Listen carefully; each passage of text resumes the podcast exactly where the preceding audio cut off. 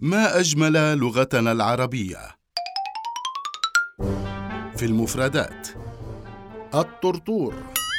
طرطر يطرطر طرطرة كمثل طرمذ يطرمذ طرمظة ويقال رجل طرمظة ومطرمذ أي يقول ولا يفعل أو لا يحقق في الأمور. أما الطر الشد والصوق الشديد وتحديد السكين وغيرها.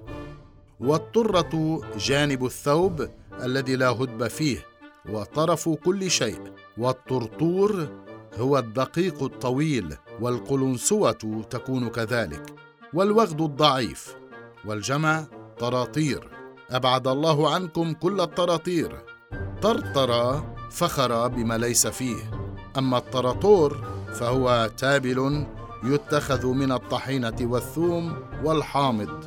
ورغم أن العديد منا يستخدم هذه المفردة الطرطور في العامية لإهانة شخص ما أو لتعييره بالخفة وقلة الشأن إلا أنها فصيحة بامتياز. آهي ما أجملها لغة عربية.